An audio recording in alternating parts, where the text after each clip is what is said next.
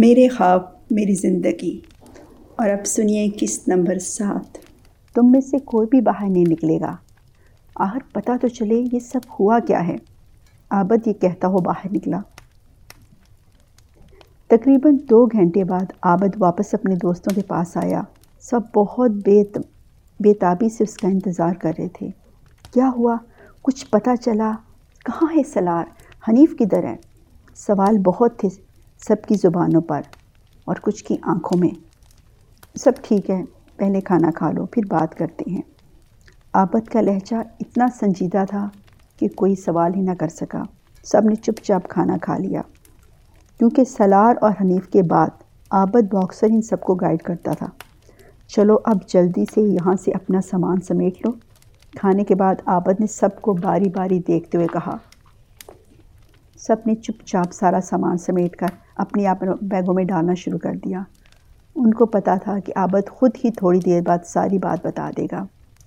عابد نے اپنے اس بیگ سے پیسے نکال کر کمرے کے اکلوتے ٹیبل پر رکھ دیے۔ یہ پیسے ہیں، سلار نے پہلے سے دے رکھے تھے۔ ابھی کچھ پتہ نہیں چل رہا کہ سلار اور حنیف کہاں ہیں۔ میں نے ہر اس جگہ پتہ کیا جہاں ان کے ہونے کا امکان تھا، مگر ابھی تک کچھ پتہ نہیں چلا۔ پھر میں نے اس بچے کے بارے میں پتہ چلایا۔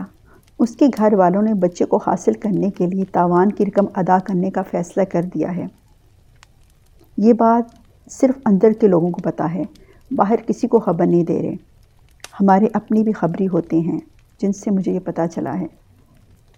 میرا خیال ہے ابھی کچھ دنوں کے لیے ہم سب کو الگ الگ رہنا چاہیے۔ یہ کچھ پیسے ہیں، یہ ہمارے لیے دو تین ماہ کے لیے کافی ہیں۔ پھر سلار خود ہی ہم سے رابطہ کرے گا تو دیکھا جائے گا۔ مگر دیکھو، بے اعتباری والی کوئی بات نہیں۔ جتنا بھروسہ ہمیں ایک دوسرے پر ہے، اتنا تو اس معاشرے میں کوئی سکا بہن بھائی بھی آپس میں نہیں کرتا۔ بالکل ٹھیک عابد بھائی، کوئی بات نہیں، ایسا ہو جاتا ہے۔ یاد ہے جب ہم نے پنڈی والا بینک لوٹا تھا تو پورے بیس دن ہمیں ایک دوسرے کی کوئی خبر نہیں تھی۔ یہ بھی سلار کی پلاننگ تھی۔ بعد میں سلار نے خود ہی ہم سب کو اکٹھا کیا، ہر ایک کو اس کا پورا پورا حصہ دیا۔ ہمارے اس کاروبار میں کوئی بے ایمانی نہیں ہوتی، شوکت نے بہت آرام سے کہا۔ یہ تقریباً سات لاکھ ہے، ساڑھے سات لاکھ تک۔ آپ سب ایک ایک لاکھ لے لیں۔ آج پندرہ تاریخ ہے، اگلے ماہ کے پہلے ہفتے کے کسی بھی دن میں آپ لوگوں کو کال کروں گا اور پھر ایک جگہ اکٹھا بلاؤں گا۔ تب تک کے لیے آپ اپنی اپنی جگہ خوش رہیں اور ایک دوسرے کے لیے اجمعی بن کر رہیں، اور کسی قسم کی کوئی واردات اور کسی قسم کی کسی بھی چیز میں ملوث نہیں ہونا۔ عابد کا مشورہ سب کو بہتر لگا اور سب اپنا ایک ایک لاکھ لے کر ایک دوسرے سے گلے مل کر اس گھر سے نکل گئے۔ وہ سارا دن عابد باکسر اکیلا وہاں رہا۔ دوسری صبح دس بجے کے قریب وہ مالک مکان کے پاس گیا اور کہا کہ اس کی بہن کی طبیعت ٹھیک نہیں ہے، کچھ دنوں کے لیے وہ گاؤں جا رہا ہے۔ عابد نے اپنے اس آدمی سے پتہ کروا لیا تھا کہ احسن کے گھر کے حالات کیا ہیں۔ پتہ چلا کہ احسن کی والدہ کی طبیعت کافی خراب ہے اور اس کو پنڈی شفٹ کر رہے ہیں، اور اندر ہی اندر سے بھی پتہ چلا کہ احسن کے اغوا کرنے والوں کو پیسے دیے جا رہے ہیں، مگر پولیس کو اس سے دور رکھا گیا ہے۔ عابد کی سمجھ میں یہ بات باہر تھی کہ ایسا کیا ہوا ہے کہ سلار اور حنیف نے سارا پلان ہی بدل دیا ہے۔ بچے کو وہاں سے کہاں لے گئے ہیں اور رقم بھی دگنی کر دی ہے، اور فیضی کو بھی بہوش کر دیا گیا تھا، اور اب اس کا باقی لڑکوں سے بالکل کوئی رابطہ نہیں۔ آخر ہوا کیا ہے؟ کوئی ایسی بات ہے جو ابھی ہمیں سمجھ نہیں آ رہی۔ شہر میں پولیس کا ناکہ بہت سخت کر دیا گیا تھا۔ ایک اور بم دھماکہ ہوا تھا، اور اب پولیس اپنے آپ کو زیادہ ایکٹیو ثابت کرنے کے چکر میں دھڑ دھڑ چھوٹے موٹے گنڈوں کو اور چوروں کو پکڑ رہی تھی۔ عابد بالکل خاموشی سے سارے حالات کا جائزہ لے رہا تھا۔ وہ کسی بھی قسم کا کوئی بھی رسک نہیں لینا چاہتا تھا۔ ڈاکٹر عثمان نے اسلام آباد کے بہت بڑے پرائیویٹ ہاسپٹل سے ایمبولنس منگوائی اور زرنش کو لے کر اسلام آباد روانہ ہو گئے۔ دانش ان کے ساتھ تھا۔ سارے گھر والے اب بھی پریشان لگ رہے تھے۔ دو ہفتے تک کچھ پتہ نہیں چلا۔ لوگوں کے پاس اپنے بتھیرے کام ہوتے ہیں، ہر کوئی اپنے اپنے کاموں میں مشغول ہو گیا۔ آخر دو ہفتے بعد ایک دن ٹیپو کو عابد باکسر کی طرف سے میسج ملا کہ سارے لڑکوں سے کہو کل تک وہیں اکٹھے ہو جائیں جہاں عابد نے کرائے پر گھر لیا ہوا ہے۔ دوسرے دن سب سے پہلے عابد وہاں پہنچا، پھر ٹیپو اور فیضی بھی آ گئے، شہزاد اور شوکت سب سے آخر میں پہنچے۔ خیر خیریت پوچھنے کے بعد سب سے پہلا سوال یہی تھا کہ سلار اور حنیف کا کچھ پتہ چلا، پیسوں کا کیا بنا، ڈیل کیسے ہوئی؟ مگر اس سوال کا جواب کسی کے پاس بھی نہیں تھا۔ اچانک کسی نے دروازے پر دستک دی، عابد نے اٹھ کر دروازہ کھولا، باہر پولیس چاروں طرف پھیلی ہوئی تھی۔ جی آپ کو کوئی کام ہے؟ عابد پولیس کو دیکھ کر گھبرانے والوں میں سے نہ تھا، یہ الگ بات ہے وہ حیران تھا کہ پولیس جہاں تک کیسے پہنچی۔ عابد صاحب آپ سے ہی کام ہے، پولیس والا اس کو پکڑ کر دھکا دے کر کمرے میں داخل ہو گیا۔ باقی سب حیران پریشان لڑکے بھی دیکھ رہے تھے کیا ہو رہا ہے، ان سب کو ہتھکڑیاں پہنانی شروع ہو گئیں۔ یہ سب کیا ہوا ہے، آخر ہم کو کس جرم میں پکڑا جا رہا ہے؟ شہزاد نے بہت اکڑ کر کہا۔ زیادہ ہوشیاری نہیں، ہم سب جانتے ہیں تم سب نے بہت مار کے مارے ہیں، مگر بچے کو اغوا کرنے کے جرم میں تم سب اب لمبی جیل جاؤ گے۔ کون سا بچہ، کیسا بچہ، آپ کیا بات کر رہے ہیں؟ سب لڑکوں کے منہ حیرانگی سے کھلے کے کھلے رہ گئے۔ اغوا جس کا پتہ بھی نہیں چل رہا تھا، کون پیسے لے گیا کچھ پتہ نہیں، اور پولیس والوں ان کو پکڑی تھی۔ یہ تو وہی ہوا، کھایا پیا کچھ نہیں، گلاس توڑا بارہ نے۔ سب سے پہلے یہ بات شہزاد کے دل میں آئی۔ کہاوت بے شک بہت پرانی تھی، مگر ان سب پر اس وقت پوری وہی کہاوت پوری ہو رہی تھی۔ چلو طفیل، ان سب کو ہتھکڑی لگا کر اندر بٹھاؤ۔ پولیس والے نے، جس کا روب اور یونیفارم اور اس کے پھول اس کو بڑا ظاہر کر رہے تھے، دوسرے پولیس والوں کو اشارہ کیا جو باقی لڑکوں کو ہتھکڑی پہنا رہے تھے۔ کہنے کی دیر تھی، سب لڑکیوں لڑکوں کو ہتھکڑیوں سمیت پولیس کی ویگن میں ڈال دیا گیا۔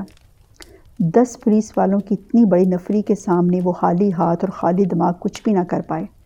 دیکھیے آپ ہماری بات کا یقین کریں، ہم نے کچھ نہیں کیا، اور آپ کے پاس کیا ثبوت ہے؟ ہم پر اتنا بڑا الزام لگانے کے لیے کچھ ثبوت ہونا چاہیے۔ شہزاد نے بہت اطمینان کے ساتھ بات کرتے ہوئے ایسا تاثر دیا جیسے وہ بالکل بے گناہ ہے اور بہت مطمئن ہے، اور پولیس کسی غلط فہمی کی وجہ سے ان کو پکڑ رہی ہے۔ یہ مت سمجھنا کہ ہم نے ایسے ہی تم لوگوں کو پکڑ لیا ہے، پورے پندرہ دن تم لوگ ہماری آنکھوں میں تھے، پوری نسلیں ہماری تم پر تھی، تم لوگوں کی پل پل کی ہمیں خبر ہے۔ باقی جو تمہارے ساتھی نہیں مل رہے وہ کہاں ہیں؟ کون سے ساتھی؟ اب تو خالد واقعی گھبرا کر بولا۔ تمہارا باس، سلار صاحب اور حنیف صاحب، پولیس انسپیکٹر نے سخت لہجے میں پوچھا۔ ہمیں خود ان کا کچھ پتہ نہیں۔ چلو کوئی بات نہیں، تم اپنے سسرال میں چلو، وہ بھی وہاں تمہیں جلدی مل جائیں گے۔ پولیس کی بڑی ویگن باہر کھڑی تھی، سب کو باری باری میں بٹھایا گیا اور ویگن تھانے کی طرف روانہ ہو گئی۔ سارا محلہ یہ نظارہ دیکھ رہا تھا۔ مالک مکان کی بھی شامت آ گئی، پولیس اس کو بھی ساتھ لے گئی۔ اس کے گھر والے زیادہ پریشان تھے۔ جب ان لڑکوں نے یہ مکان کرائے پر لیا تھا تو مجھے کسی قسم کی کوئی شکایت نہیں تھی، دیکھنے بہت شریف لگتے ہیں، مالک مکان نصیر نے پولیس کو بتایا۔ ویسے عابد نے کہا تھا کہ اس کے والدین گاؤں میں رہتے ہیں، یہاں کسی اکیڈمی میں کوئی کورس کر رہا ہے، اسی لیے میں نے یہ مکان اس کو کرائے پہ دے دیا تھا۔ آپ نے خام خواہ مجھے پکڑ لیا ہے۔ اب کی بار نصیر ان کو بتا رہا تھا، میرا کیا قصور ہے؟ میں بہت سیدھا سادہ آدمی ہوں، ایک مکان میں اپنے بیوی بچوں کے ساتھ رہتا ہوں، دوسرا مکان میں نے کرائے پر اٹھا رکھا ہے کہ کچھ آمدنی ہو جائے اور گزر اوقات اچھی ہو جائے۔ بڑے میاں تم نے یہ نہیں سوچا کہ تمہارے اس آٹھ دس ہزار کے کرائے کے مکان پر یہ تمہیں تیس ہزار پر مہینہ کیوں دے رہے ہیں؟ میں نے پوچھا تھا، یہ عابد صاحب بولے تھے کہ ان کے اور بھی دوست ہیں، وہ ان سے زیادہ کرایہ لے گا اور سب مل کر رہیں گے، اس طرح مجھے تیس ہزار مل جائے گا۔ کیونکہ یہ مکان ان کے کالج اور اکیڈمی کے پاس تھا اور مجھے کرائے سے مطلب تھا جو ہر ماہ کی پہلی تاریخ کو مل جاتا تھا۔ باقی سارے لڑکے بھی جوان اور پڑھے لکھے لگتے ہیں، اس کے علاوہ مجھے ان کے بارے میں کچھ پتہ نہیں، لیکن اب پتہ چل جائے گا۔ خیر فکر نہیں کرو، اگر تمہارا کوئی قصور نہ ہوا تو تمہیں چھوڑ دیں گے۔ پولیس انسپیکٹر نے نصیر صاحب کا گھبرایا ہوا چہرہ دیکھ کر ان کو تسلی دی۔ واقعی یہ شریف آدمی لگ رہا تھا۔ تھانے میں یہ لڑکے اپنی اپنی جگہ بہت پریشان تھے، سلار اور حنیف کا کچھ پتہ نہیں چل رہا تھا۔ پولیس نے ساری تفتیش کرنے کے بعد پتہ لگایا کہ یہ سات مجرم تھے، مگر دو لڑکے کہاں ہیں وہ ابھی تک پولیس کے ہاتھ نہیں لگ رہے تھے۔ عابد، شہزاد اور شوکت ابھی تک یہ ماننے کے لیے تیار ہی نہیں تھے کہ سلار اور حنیف نے ان کو دھوکہ دے کر سارا پیسہ خود لے لیا ہے، کیونکہ خبر یہی تھی کہ بچے کو تاوان دے کر واپس لے لیا گیا ہے۔ ٹیپو اور فیضی نے پولیس کی مار کھا کھا کر سلار اور حنیف کو خوب گالیاں دینی شروع کر دیں۔ خود سارا پیسہ لے کر دونوں عیش کر رہے ہوں گے اور ہم یہاں جیل میں پولیس کی مار کھا رہے ہیں۔ دانش نے بہت عقل مندی سے گھر کی اس ملازم لڑکی کے والدین کو بلایا اور ان سے کہا کہ اپنی لڑکی کو یہاں سے لے جائیں۔ وہ نہیں چاہتا تھا کہ لڑکی کے بارے میں پولیس کو پتہ چلے۔ تھانے میں کیا ہوتا ہے یہ بات کوئی بھی اچھی طرح سمجھ سکتا تھا۔ وہ بیچاری لڑکی بہت ڈری ہوئی تھی، اس کی ماں نے اس کو مار مار کر ہلکان کر دیا تھا۔ لڑکی بہت روتی اور معافیاں مانگتی ہوئی چلی گئی۔ اس لڑکی کا کوئی قصور نہیں تھا، وہ بس نادان تھی اور اپنی بیوقوفی کی وجہ سے ان کے چکر میں پھنس گئی تھی۔ فیضی بہت چلاک تھا، اس نے اس کو ایسے خواب دکھائے تھے کہ کوئی چلاک سے چلاک لڑکی پھنس جاتی۔ وہ تو پہلے ایک معصوم سی گاؤں کی لڑکی تھی۔ اب سارے لڑکے جیل میں بند تھے اور سلار اور فیض حنیف کا کچھ پتہ نہیں تھا۔ پولیس انویسٹیگیشن کر رہی تھی۔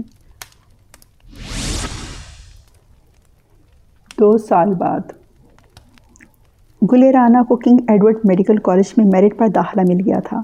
آج کل وہ دوسرے سال کے ایگزام ہو رہے تھے۔ آخری پریکٹیکل دینے کے بعد جب گلے رانا ہاسٹل سے گھر میں آئی تو گھر پر خوب رونق تھی۔ گل خان بھی دلاور خان، شہباز خان کے ساتھ اپنی سالگرہ کیک کاٹنے کے لیے تیار تھا۔ ارے واہ، آج تو میری برتھ ڈے ہے، گلے رانا نے مسکراتے ہوئے بڑے سے حال میں سب کو دے کر کہا۔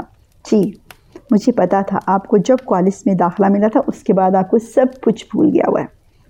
رانا کے بہت ہی پیارے اور لاڈلے، گل خان نے مسکراتے ہوئے گلے رانا کو آئی فون سیون کا تحفہ دیتے ہوئے کہا۔ بہت بہت شکریہ بھائی، گلے رانا نے اپنا تحفہ وصول کرتے ہوئے دوسرے بھائیوں کی طرف دیکھا۔ بالکل گھبراؤ نہیں، تم دونوں کے لیے تحفے آئے ہیں، بلکہ کھڑے ہیں۔ کہاں ہیں؟ دونوں یکدم بولے۔ باہر پورچ میں تم دونوں کے لیے ہونڈا سوئکس گاڑیاں ہیں، ایک سفید اور ایک بلیک، دونوں پسند کر لو۔ سچ بھائی، بہت بہت شکریہ، مگر پہلے لائسنس لینا ہوگا۔ وہ تو کوئی بات ہی نہیں، گل خان بولا۔ رانا کو تو پھر وقت لگے گا کیونکہ مجھے تو گاڑی چلانا آتی ہے۔ تو کیا مجھے چلانی نہیں آتی؟ گلے رانا نے فوراً جواب دیا۔ تم تو پائلٹ کا لائسنس ہی لے لو تاکہ آرام سے ہواؤں میں اتنی سپیڈ سے گاڑی چلاؤ، سڑکوں پہ اتنی سپیڈ سے گاڑی نہیں چل سکتی، گل خان نے اس کا مذاق اڑاتے ہوئے کہا۔ گلے رانا نے کئی بار گل خان کے ساتھ ڈیفینس کے اندر ڈرائیونگ کی تھی اور وہ بہت فاسٹ ڈرائیونگ کرتی تھی۔ نہیں، بالکل ایسے نہیں چلے تھا، جب تک دونوں کے پاس لائسنس نہیں ہوگا دونوں کو گاڑی کی چابی نہیں ملے گی۔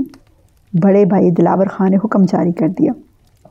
بالکل بڑے لالا، آپ فکر ہی نہیں کرو، دونوں بہن بھائیوں نے اکٹھا وعدہ کیا۔ آج پورا خاندان اکٹھا ہوا تھا، بہت خوشی کا سما تھا۔ رستم خان کی منگنی دو سال پہلے ہوئی تھی۔ رستم کی مگیتر خورین بھی خاندان ہی کی تھی۔ خورین کی تعلیم مکمل ہونے کی وجہ سے شادی میں تاخیر ہوئی تھی۔ اب خورین نے آئی ٹی انجینئرنگ کا فائنل ایگزام دے دیا تھا، اس لیے شادی ہونے جا رہی تھی۔ سارا خاندان اب شادی کی تیاریاں کرنے کے لاہور آیا ہوا تھا۔ گل خان اور گلے رانا کی برتھ ڈے بھی بہت خوشیوں سے منائی گئی۔ رستم خان اپنے بابا کے ساتھ زیادہ گاؤں میں رہتا تھا اور بڑے بھائی دلاور خان اور وہ دونوں گاؤں کی تمام زمینوں کی دیکھ بھال کرتے تھے۔ خاندانی وراثت میں بہت سی زرعی زمینوں کے ساتھ ساتھ مالٹے اور سیب خوبانے کے باغ بھی تھے۔ گاؤں بہت خوبصورت، بہت صاف کشادہ ماحول ان کو بہت پسند تھا۔ خورین بھی رستم خان کی طرح پڑھی لکھی گاؤں میں ماحول میں رچی بسی لڑکی تھی۔ ویسے بھی بڑے خان نے کسی پر کبھی کوئی پابندی نہیں لگائی تھی، جہاں دل کا چاہے جہاں جس کا دل چاہے اپنی مرضی سے زندگی گزار سکتا ہے، مگر اپنے گاؤں کو بھولنا نہیں چاہیے۔ گل خان اور گلے رانا بھی تعلیم کے سلسلے میں زیادہ لاہور میں رہتے تھے، مگر جب فارغ ہوتے ہیں تو سب اکٹھے ہو جاتے ہیں، چاہے گاؤں والے لاہور میں آ جائیں یا لاہور والے گاؤں میں چلے جائیں۔ رستم لالا کی شادی کی ساری شاپنگ لاہور میں ہونی چاہیے، گلے رانا نے دلاور لالا کی طرف دیکھتے ہوئے کہا۔ بالکل، دلاور کی بیوی زینب نے مسکراتے ہوئے تائید کی۔ زیب گلے رانا کی بالکل چھوٹی بہنوں کی طرح سمجھتی تھی۔ دلاور کی بیوی زیب کو گلے رانا بہت پسند تھی اور سوچتی تھی کاش اس کا کوئی بھائی ہوتا تو اپنی رانا کو اپنی بھابھی بنا لیتی۔ گلے رانا کی عادتیں اس کو بہت پسند تھی، بہت لائق، بہت مؤدب، بڑوں کی عزت کرنا، کبھی اس نے آج تک بھابھی سے کوئی بدتمیزی نہ کی تھی۔ اس میں کچھ تو زیب کا کمال بھی تھا، وہ خود بہت سلجھی اور کافی حد تک کم گو لڑکی تھی۔ ویسے بھی جب سے زیب کی شادی کے بعد خاندان خان فیملی میں آئی تھی اور رانا کا زیادہ وقت پڑھائی میں گزرتا تھا، یا پھر آج کل گل خان کے ساتھ گاؤں سے شہر میں اپنے بڑے میڈیکل کالج میں پڑھ رہی تھی۔ گل رانا زیب اور خان دونوں کے خاندان میں سے پہلی لڑکی تھی جو ڈاکٹر بننے جا رہی تھی، اور یہ بات سب کے لیے باعث فخر بھی تھی۔ جب میرٹ پر رانا کو کنگ ایڈورڈ میں داخلہ ملا تو پورے گاؤں میں مٹھائی بانٹی گئی۔ وہ دن بہت خوشی اور فخر کا تھا۔ کیا خیال ہے بھابھی، چھوٹی بھابھی کو بھی ساتھ شاپنگ کروا لیں؟ آخر مہندی اور ولیمے کے ڈریس ان کی پسند کے ہونے چاہیے۔ گل رانا کی بات پر رستم نے مڑ کر رانا کو دیکھا اور مسکرایا۔ ضرور ضرور ہورین کو بھی ساتھ لے چلو، اور جہاں سے اس کو جو کچھ خریدنا ہے لے کر دو۔ بڑے خان کو بہت خوشی ہوئی، بچوں کی خوشی سے بڑھ کر اور کوئی چیز نہیں۔ پھر شادی کی تیاریاں شروع ہو گئیں۔ گاؤں سے بڑی سی گاڑی میں ہورین اپنی چھوٹی بہن نورین کے ساتھ آ جاتی۔ سارا دن گل خان ان کو لے کر بازاروں میں گھومتا رہتا، خوب رونق لگتی۔ ہورین بہت ہی پیاری نازک سی لڑکی تھی۔ ہورین اور نازنین دونوں بہنیں، ان کا کوئی بھائی نہیں تھا۔ گل خان نے یہ کبھی ان کی دور کر دی، وہ رانا کے ساتھ ساتھ اب ہورین اور نورین کا بھی بھائی بن گیا تھا۔ ایک دن رانا نے گل خان سے کیا کیا خیال ہے آج رستم لالا کو بھی شاخوں میں شامل کر لیا جائے؟ شکر ہے رانا تم کو کچھ خیال آیا، ورنہ رستم لالا تو ہر روز فون کر کے پوچھتے ہیں یار تم تھک تو نہیں گئے، اگر کام زیادہ ہے تو میں مدد کر دیتا ہوں۔ مگر انہوں نے سختی سے منع کیا تھا کہ تم کو یہ بات ہرگز نہ بتائی جائے۔ ٹھیک ہے، کل شادی کے کارڈ بھی چھپ کر آ جائیں گے تو کل ہم شاپنگ میں رستم لالا کو بھی شامل کر لیں گے، ویسے بھی کل زیورات لینے جانا ہے، اچھا ہے لالا بھی ہمارے ساتھ ہوں۔ دوسرے دن جب ہورین، نورین اور گل رانا بازار جانے لگے تو زیب کی طبیعت کچھ سست ہو گئی۔ ویسے بھی کافی دنوں کی باغ دوڑ سے نے اس کو تھکا ڈالا تھا۔ وہ خوشی خوشی کے ساتھ سب بازار میں جا رہی تھی اور کام کر رہی تھی، لیکن آج کل وہ بہت جلدی تھک جاتی تھی۔ اور اب خدا کی طرف سے خوشخبری بھی تھی، مانا اب شروع کے مہینے تھے، پھر اذلان کے بعد اتنے سالوں بعد خدا ان پر مہربان ہو رہا تھا۔ زیب بہت خوش تھی۔ جب گل رانا کو پتہ چلا تو اس کو بہت خوشی ہوئی، تو اس نے کہا بھابھی بس اب آپ آرام کریں، باقی کام میں کر لوں گی، کیونکہ شادی کے دنوں میں آپ کو زیادہ کام کرنے کو پھر ملے گا اور آپ کا آرام کرنے کا وقت کم ہوگا۔ آپ اپنا خیال رکھیں، میں آپ کے کپڑے خود سب دیکھ لوں گی۔ رانا نے مسکراتے ہوئے اپنی پیاری سی بھابھی کو گلے لگاتے ہوئے کہا۔ زیب کے چہرے پر بہت خوبصورت مسکراہٹ نور بن کر برس رہی تھی۔ گاؤں سے بوا بھی آئی ہوئی تھی، ان کو زیب کا بہت خیال رکھنے کا کہہ کر جب بازار کی طرف روانہ ہوئے تو بڑے لالا دلاور خان اذلان کے ساتھ لان میں کھیل رہے تھے۔ دلاور کا چہرہ خوشی سے چمک رہا تھا۔ خدا میرے بھائیوں کو سدا خوش رکھے، رانا کے دل سے دعا نکلی۔ رانا نے گل خان کی طرف دیکھ کر کہا، ہاں بھائی آج کا کیا پروگرام ہے؟ یہ تو آپ کو بتانا ہوگا، ڈرائیور آپ کو وہاں لے جائے گا۔ گل خان مسکراتے ہوئے بولا، ٹھیک ہے چلو آج مال چلتے ہیں، اور جیولرز کے پاس بھی جانا ہے۔ ہورین اور نورین دونوں بھی ساتھ تھیں۔ جب وہ مار روڈ پہنچے تو رستم خان لالا پہلے سے وہاں موجود تھے، جن کو دیکھ کر ہورین حیران اور رستم لالا شادمان نظر آنے لگے۔ ارے رستم لالا آپ یہاں کیسے؟ رانا نے شرارتی لہجے میں پوچھا۔ ارے بھائی شادی میری بھی ہو رہی ہے، میں نے بھی تو ہر کچھ شاپنگ کرنی ہے کہ صرف دلہن کی شاپنگ ہو سکتی ہے، دولہے کے لیے شاپنگ کرنا منع ہے کیا؟ ہورین کا چہرہ شرم سے سرخ ہو گیا اور اس نے سر نیچے کر لیا۔ بالکل بھی نہیں، بلکہ بارات کے اصل دلہا تو آپ ہی ہیں، اور آپ کو تو زیادہ شاپنگ کرنی چاہیے۔ رانا خان چپ ہونے والی تھی۔ چلیں پھر ساتھ ہی چلتے ہیں، پہلے جیولر سے زیورات لے لیتے ہیں۔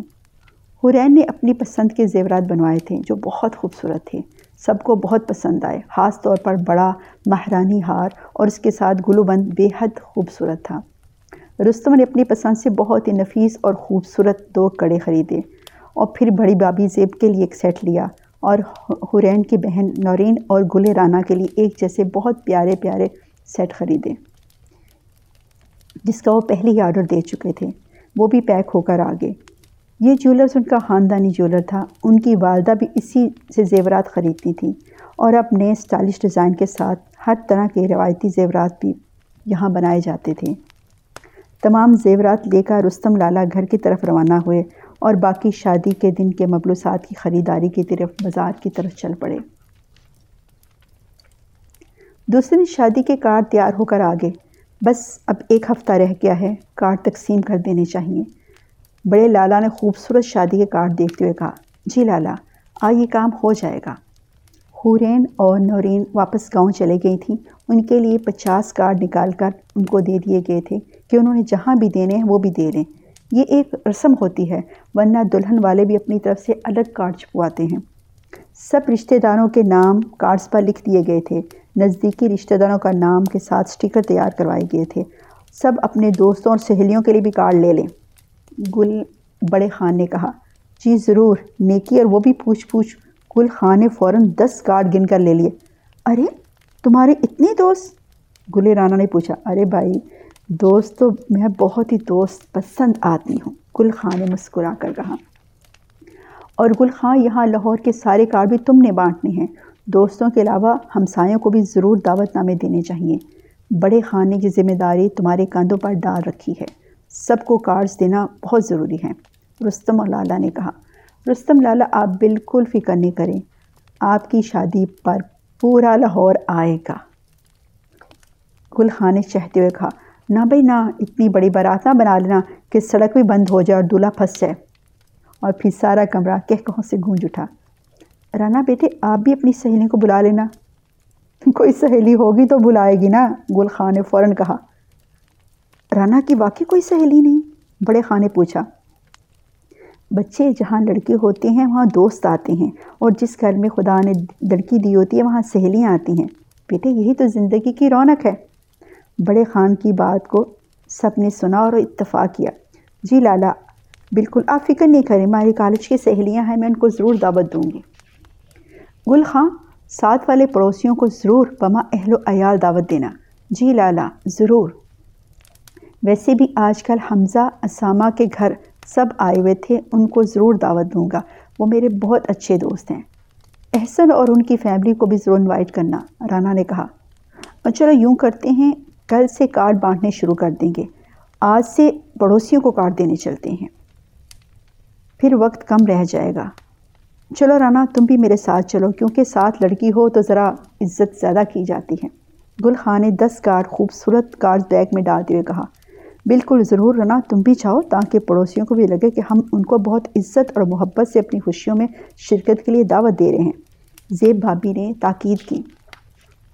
گلے رانا نے اپنی بڑی سی چادر اوڑھ لی، ایسے نہیں، کچھ تیاری کر کے جاؤ، آخر شادی کی دعوت دینے جا رہے ہیں۔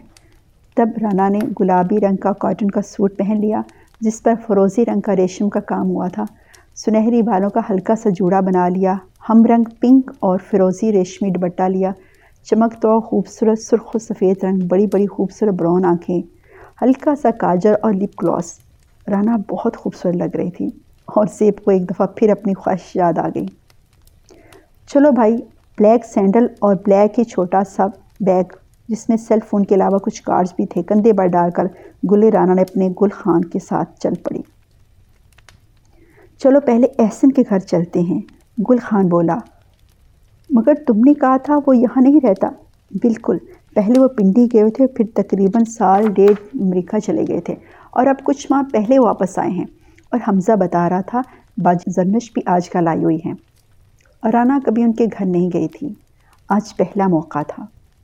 بیل کی آواز پر گھر کی ملازمہ ان کو اندر لے گئی، بہت خوبصورت لان تھا، پھولوں کی بہار تھی، درمیان میں خوبصورت پھوارا پانی موتیوں کی صورت برسا رہا تھا۔ بڑے سے لان میں ایک طرف بہت سی کرسیاں لگی تھیں اور بہت سے لوگ وہاں بیٹھے تھے۔ گل خان کو تو سب جانتے تھے، زیادہ مرد تھے، بس دو عورتیں تھیں، سب چار بجے کی چائے سے لطف اندوز ہو رہے تھے۔ آگے کیا ہوا یہ سنیے اگلی قسط میں۔